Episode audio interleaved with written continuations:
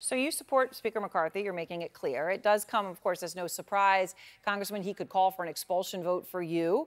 He holds your fate in his hands. And so I wanted to play something for you, for you to have a chance to respond to. Santos said today he's running for re-election. Are you going to support him? You're not. Okay.